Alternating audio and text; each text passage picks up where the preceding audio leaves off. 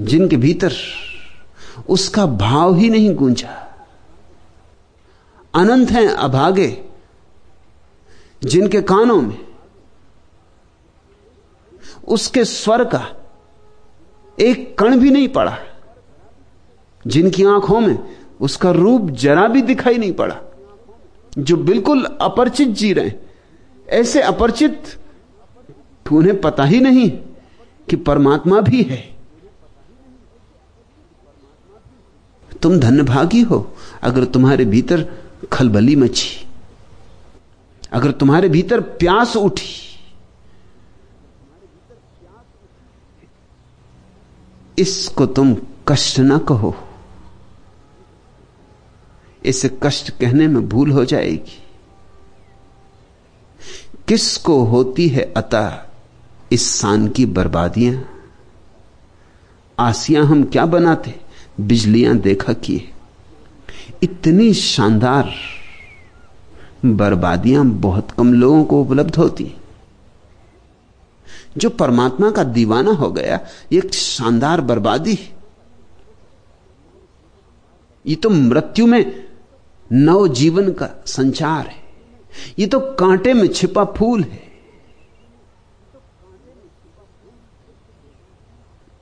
उस जुल्म पे कुर्बान, लाख करम।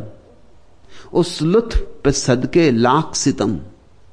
उस दर्द के काबिल हम ठहरे, जिस दर्द के काबिल कोई नहीं।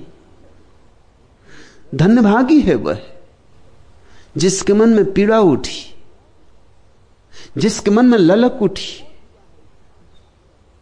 जिसको बोध हुआ है इस बात का कि परमात्मा है। जिसके भीतर परमात्मा में डूब जाने की उमंग समाई है। लेकिन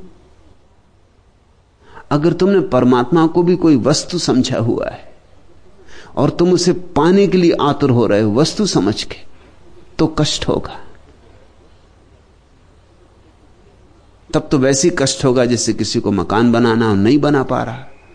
तो अहंकार को चोट लगती कि किसी को कार खरीदनी नहीं खरीद पा रहा, अहंकार को चोट लगती कि किसी को कुछ और करना है और नहीं कर पा रहा तो लगता है मैं भी ना कुछ, दो कौड़ी का आदमी हूँ, इतना भी नहीं कर पा रहा। अगर परमात्मा को भी तुमने कोई वस्तु समझा है, कोई अहंकार का आभूषण समझा है तो कष्ट होगा। लेकिन परमात्मा कोई वस्तु नहीं है और न अहंकार का कोई आभूषण। परमात्मा तो एक मस्ती है। और निश्चित ही यह मस्ती ऐसी है कि शुरू तो होती, अंत नहीं होती। तो परमात्मा के प्यारे तो सदा ही विरह की पीड़ा में जीते, सदा ही। क्योंकि मिल मिल के लगता है और मिलने को है। विरह का अंत नहीं होता। ऐसा थोड़ी कि एक दिन पता चलता है कि मिल गया पूरा। परमात्मा के मिलने की शुरुआत होती पूरा तो परमात्मा कभी नहीं मिलता। हमारे हाथ बड़े छोटे, हमारा हृदय बड़ा छोटा, उतना बड़े आकाश को हम समा भी कैसे पाएँगे? हमारी गागर में सागर बनेगा कैसे? गागर भर भी जाएगी तो भी विराट सागर बाहर मौजूद रहेगा।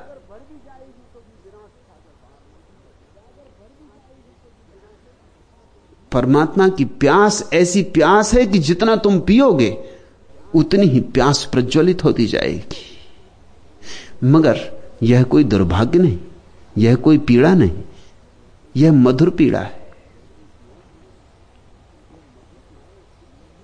देख, बफाए इसका एक यही उसूल है। लम्हे कर्म के याद रख, साल जफा के भूल जा। वो जो क्षण भर को रस बह जाता हो, वो याद रखो। और वर्षों तक भी रस ना आता हो, और रेगिस्तान ही रेगिस्तान मालूम होता हो। उन वर्षों को भूल जाओ। देख, बफाए इसका एक यही उसूल है। लम्हे कर्म के याद रख, साल जफा के भूल जा। ये तो भक्त की प्राथमिक साधना है। कि वो छोटे छोटे से क्षण भी जो आ जाते हैं, उसके आनंद के, उसकी लहर, उसकी बाढ़ के, उसकी रोशनी के, उन्हें ही बर याद रखता है। वो जो लंबी लंबी रातें, जो बिना उसके बीच जाती, और उसकी झलक नहीं मिलती, उन्हें तो वो याद ही नहीं रखता, उनका कोई मूल्य ही नहीं। बहा करे दिले खूं गुस्ता, अस्क बन बनकर हमें भी जिद है कि हम मुस्कुराए जाएँगे। भक्त तो मुस्कुराया जाता है। यही क्या कम है कि उसे पाने की, उसमें लीन हो जाने की पीड़ा उठी है।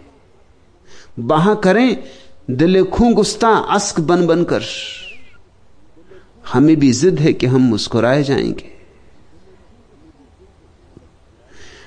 भक्त को तो कांटे गिनने आते ही नहीं, फूल ही गिनना आता है।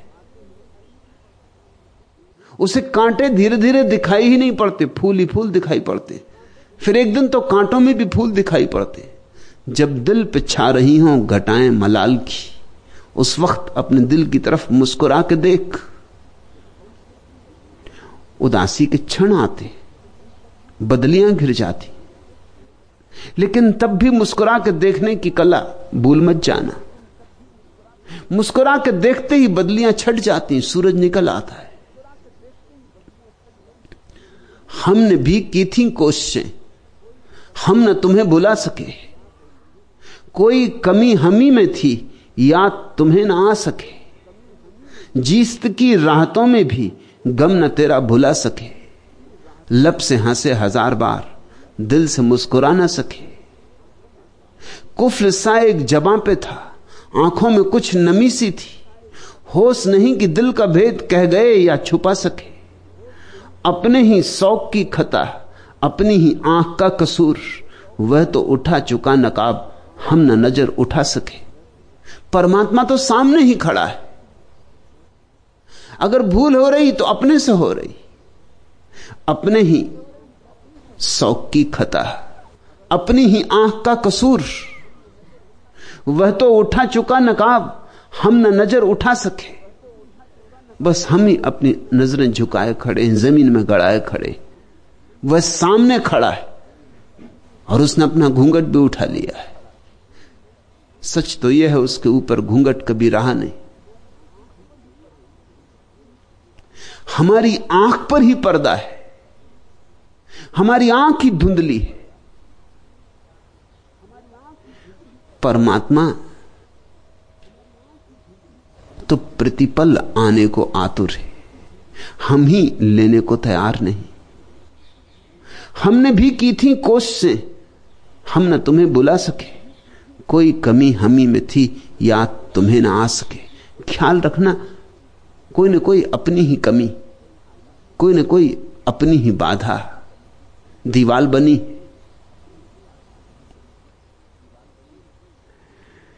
लेकिन अक्सर ऐसा हो जाता है कि अगर भक्त को समझना हो और भक्ति अगर उधार हो तो वो शिकायतें करने लगता है। वो कहता है अब सहा नहीं जाता। अब विरह की बहुत पीड़ा हो गई। अब मिलना ही चाहिए। उसकी फल पाने की आकांक्षा इतनी गहन है कि देख ही नहीं पाता कि मेरे प्रयास में कोई भूल होगी, कि मेरी प्यास में कोई भूल होगी, कि मेरा पात्र ही उल्टा रखा होगा। अपने ही शौक की खता, अपनी ही आँख का कसूर, वह तो उठा चुका नकाब, हम न नज़र उठा सके। जरा पहचानो, अपनी ही नज़र की भूल पहचानो। कहीं चूक हो रही। या तो तुम परमात्मा को किसी शक्ल में देखना चाहते हो तो चूक हो गई, फिर तुम ना देख पाओगे। कोई चाहता है कि धनुष बाण लिए हुए रामचंद्र जी दिखाई पड़े।